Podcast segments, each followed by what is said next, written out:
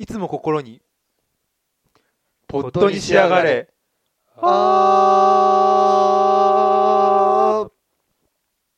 はい始まりました。ポットに仕上がれ、えー今回のテーマはですね。冷静なる怒り。その魅力。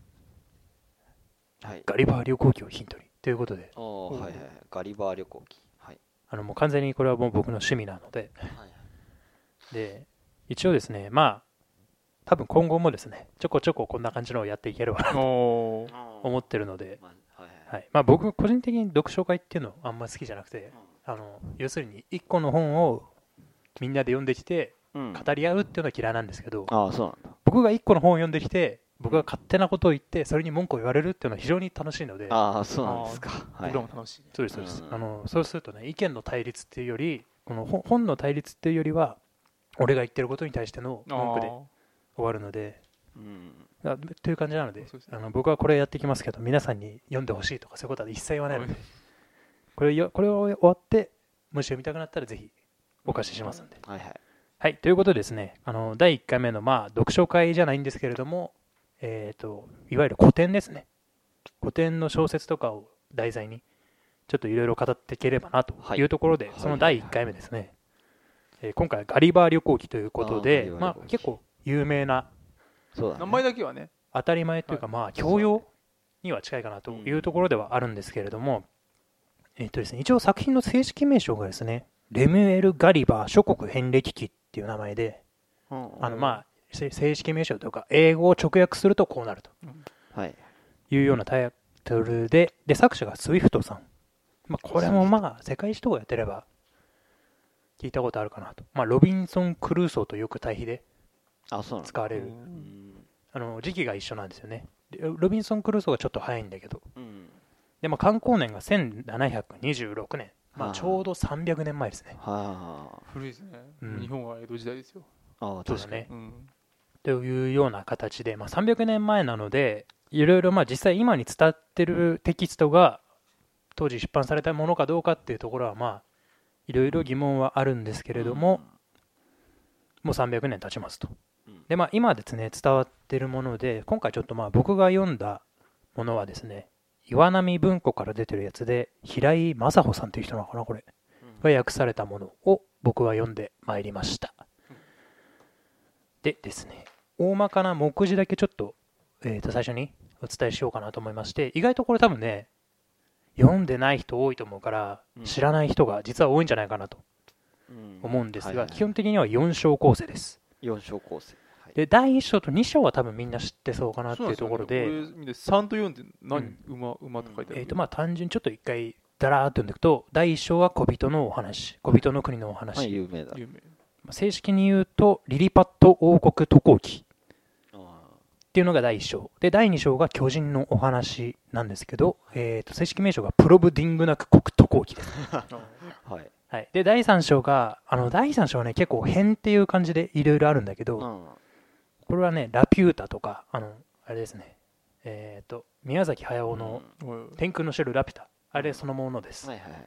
それは有名だったりとかあとはですねバルニバービ渡航記とかまあいろいろこの第3章は大体4国ぐらいだったかな。うん5国ぐらいのところをやってるんだけど多分知らないと思うんですけど実は日本出てきます。うんあそうなの。日本が出てきます。おー。3章にはということで、まあ、3章はいろんな国のお話ですと。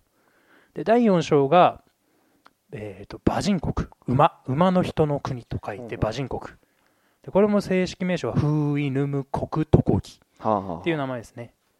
でこれで全4章でちょっと構成されている本なんだけど多分ね第1章は一番有名でいわゆるあのよくパロディでも使われてると思そううんだけどドラえもんでもパロディにされたわ。あの、うん。なんだ大の字に寝かされてはい。獅子をロープで縛られると、まあ、本当にまさにそれが書いてあります、で2章がね2章から意外とね実は多分巨人の話も入ってるんだっていう人も実はいるぐらいだと思うんだよねきっと。ガリバー旅行記。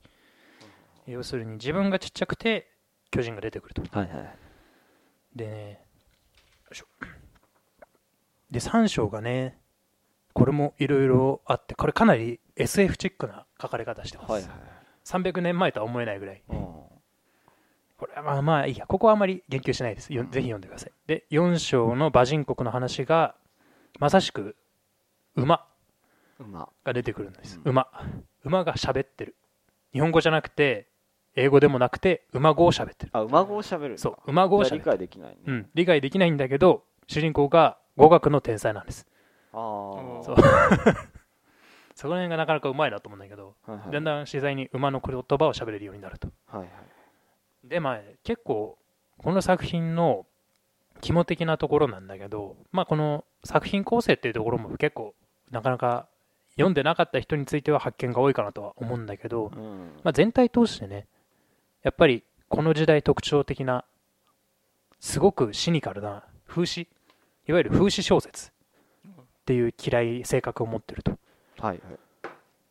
で特にその風刺が一番よく出てるのが第4章のものなんですけれどもここをちょっとまあ今回はピックアップしてやっていければなとはいはい。思うんですが、えーその前にですね、まあ、ちょっとこの作者スイフトいろいろまあやらかしてるので その歴史的な部分もですねちょっと簡単に要約でお話しできればなと思ってまして、まあ、人物像っていうところでで、まあ、今回この参考にしたのが中野好夫さんっていう人が書いた「スイフト考」っていう。新書がありまして、こちらあの岩波書店から出てる図書っていうあのみちっちゃいのは知らないよねまあわかんないけど、まあそういうのがあるんだね。要するに。うんいわゆるあの図書っていうそのミニパンフレットみたいなやつに連載されてたのがあまとまってる新書なんだけーど、うんそこにいろいろありましてですねドレイピア書簡事件とかあとはパートリッジ事件。でよくスイフトで言及されるのが女性問題。あ、そうなの？なんですね。でえっ、とまあ簡単に概要だけ説明すると、えードレイピア書簡っていうのがですね、えー、スイフト自体はどこだっけな？出身がイギリスなのかな？で一回アイルランドに移ってもう一回イギリスに戻るんだけどアイルランドで、えー貨幣を他の国から来た商人が勝手に、えー国内の国貨幣のうん。鋳造機を握っちゃうっていう事件があってそれに対して一市民のふりをしてかあたかも商人のふりをして商人だったらこう困るだろうっていうことをすごく単純なセリフで書簡を送ってるわけね。うん発表して。でそれが市民にすごい人気になってで次第にあのでこの時スウィフトって名前じゃないんで実は。うん。名前がドレドレイピアか。うん。ドレイピアさんっていう名前で書いた書簡だかはいはいはい。らドレイピア書簡。はい。でこのドレイピアっていう名前がいわゆる日本でいうとなんだろうな、えー山田さんとかかな。あの要するになんか農業してそうな人の名前、はいはい。まあ、鈴木さんみたい。な。うん。まあ、や山とか田とかね、はい。そういう感じの名前でこれを見た人はパッと見てあ商人なんだなっていうのがドレイピアっていう名前らしいんだはあで、まあ、その人のふりをして、えー、と批判したうんものを出して自分の名前を出してないにもかかわらずすごい有名になったりとか、あとなんでバレた？バレたんじゃないんだよもう分かってたんだよ途中からだあ、そう。ってもう表に出てきてはくっちゃべってるからああ、なんだ。はいはであとはパートリッジとかパートリッジ事件っていうのがあって、い。うん。これはことあるよ。あある名前だけね。へうん。えもう忘れたけど。うん。あのパートリッジさんっていうまあその県知事だったかな？う、ん。がいてその人に対して嫌がらせ的なことをずっとやるはそうあのね例えばパートリッジは死にましたっていう新聞を報道してあ。うん。パートリッジさんから保険加入してたのを断らせるように仕向けたりとか、はあれあなたは死んだって聞いてますって 本にいるのには そういうふうに仕向けたりとかそういうのを本当にすごく細かいところまで丁寧に。それ書くことによってあたかも死んだように見せかける。っていうようなやり方をしてすごいね。嫌なやつだね。そうそうそう でもう相手が嫌がって表に出てきたのをまたさらに利用していろいろぶつけたりっていうのを5回ぐらい繰り返してすごいね。最終的に死に追いやるとすごいね。本当嫌なやつ死んじゃうっていう。そうそうそうそう。まあ死んだのはこの直接関係ないんだけどね、うん。もうあの完全にいわゆる老衰っていうのが、うん。世間から弾かれちゃって。隠居して死んじゃうっていう。だからまあ直接手を下したわけではないんだけど、うん。そういうふうな感じで。人を 死に追いやるまでやる文才を持ってると、はいはいはい。でまあねやっぱで日本だとあんまり有名じゃないっていうところもあってここは言及されないんだけど、うん。スイフトって生涯独身なんですね。うん。でもその代わり女性関係で2人独身だっけ？2人いるんで、うん。その女性の出てくる関わりを持ってる女性がいて、はい。でその人と結局結婚はしないんだけど一人がいくつだっけ？1 5 6ぐらい下の子がいて。で 一番面白いのはその子と二人っきりで会ったことが一度もない。必ず間に人を置くんだってほう、必ず。そう。でそこの子この子がね名前がなんだっけな。ええっとええっとええまあそういったようなですね女性関係っていうのもあんまり今日はここは言及しないでいいや。うん。まあ、おかしまあ、へおかしいってなかなかね不危思議な恋愛恋愛かなのかな、うん。そういう哲学を持ってるっていうのが周りにも。伝わってた人です。そういうの好きそうだね。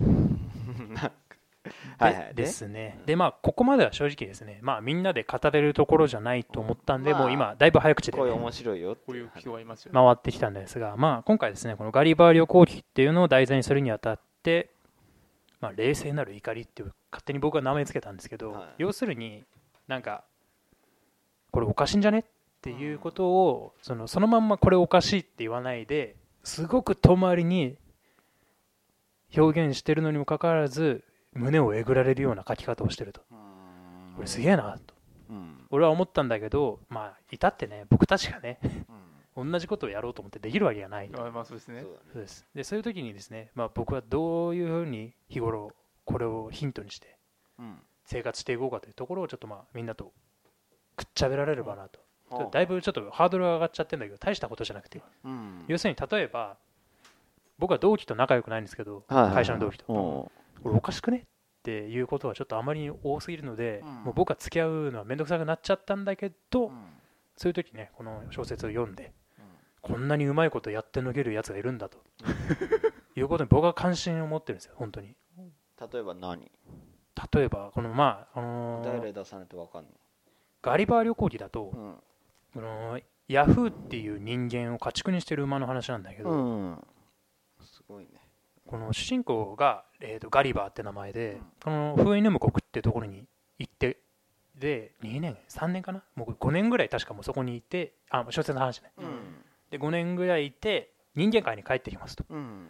そうすると自分の妻と娘が臭すぎてしょうがないと。へえで、その家で飼ってる馬がなんていい匂いなんだって言って 馬をこうやってさすりながらやってで早く妻と娘を改心しないとやばいとか。でもねでもねそのこの小説4章の面白いのはうん。別にそんなに人間のことをひあれなんでうん。極端な悪口言ってるわけじゃないの。例えば、えっ、となんだろうな。簡単に言うとさすごく臭い人がいるじゃない、うん。そういう書き方をしないの。ね。はい。どこにでもいる人間のことをこうただ具体的に書いてる4章では。うん。で例えば争いがあったりとかね。あとあのヤフーに関してはあのうんこ投げてんだけどうん。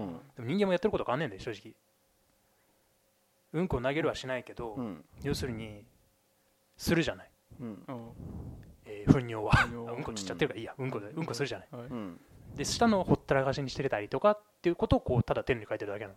はあはあはあはあ。普通の人間も生きててもほったらかしにするじゃん、うんまあ、流しはするけど、まあ確かに。うん。でまあそういうのを4章で書いてで本当に当たり前のことしか書いてない。人間は争いますとか。うん。なんで争うの？みたいな馬がね。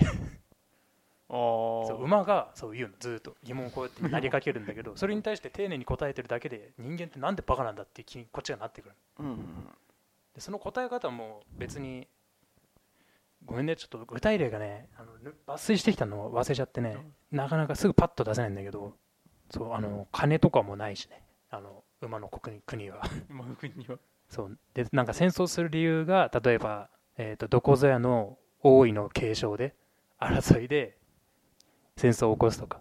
うん。まあでも結構日本人間普通にやってんだけどそれ。それを丁寧にその動機を解明して言ってくるだけでなんておかしなことしてるんだっていう。お気になってくるんだよね。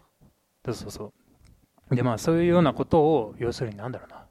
なんかおかしいんじゃねっていうことがあった時にうん。それをすごい具体的に批判しないで書くんでーうん丁寧にただこう羅列してるだけなの。その状態を。でその羅列のがすごくうまいんだよ。彼は。でそれでまあそのそれだけだとちょっとやり方がさすがに高尚すぎてううん。僕にはとても真似できないので。うん。それをまあだいぶ落として僕は同期同期とどうやったら仲良くできますかっていううん。ところまで戻していこうかなと。あいいんだよ別にもう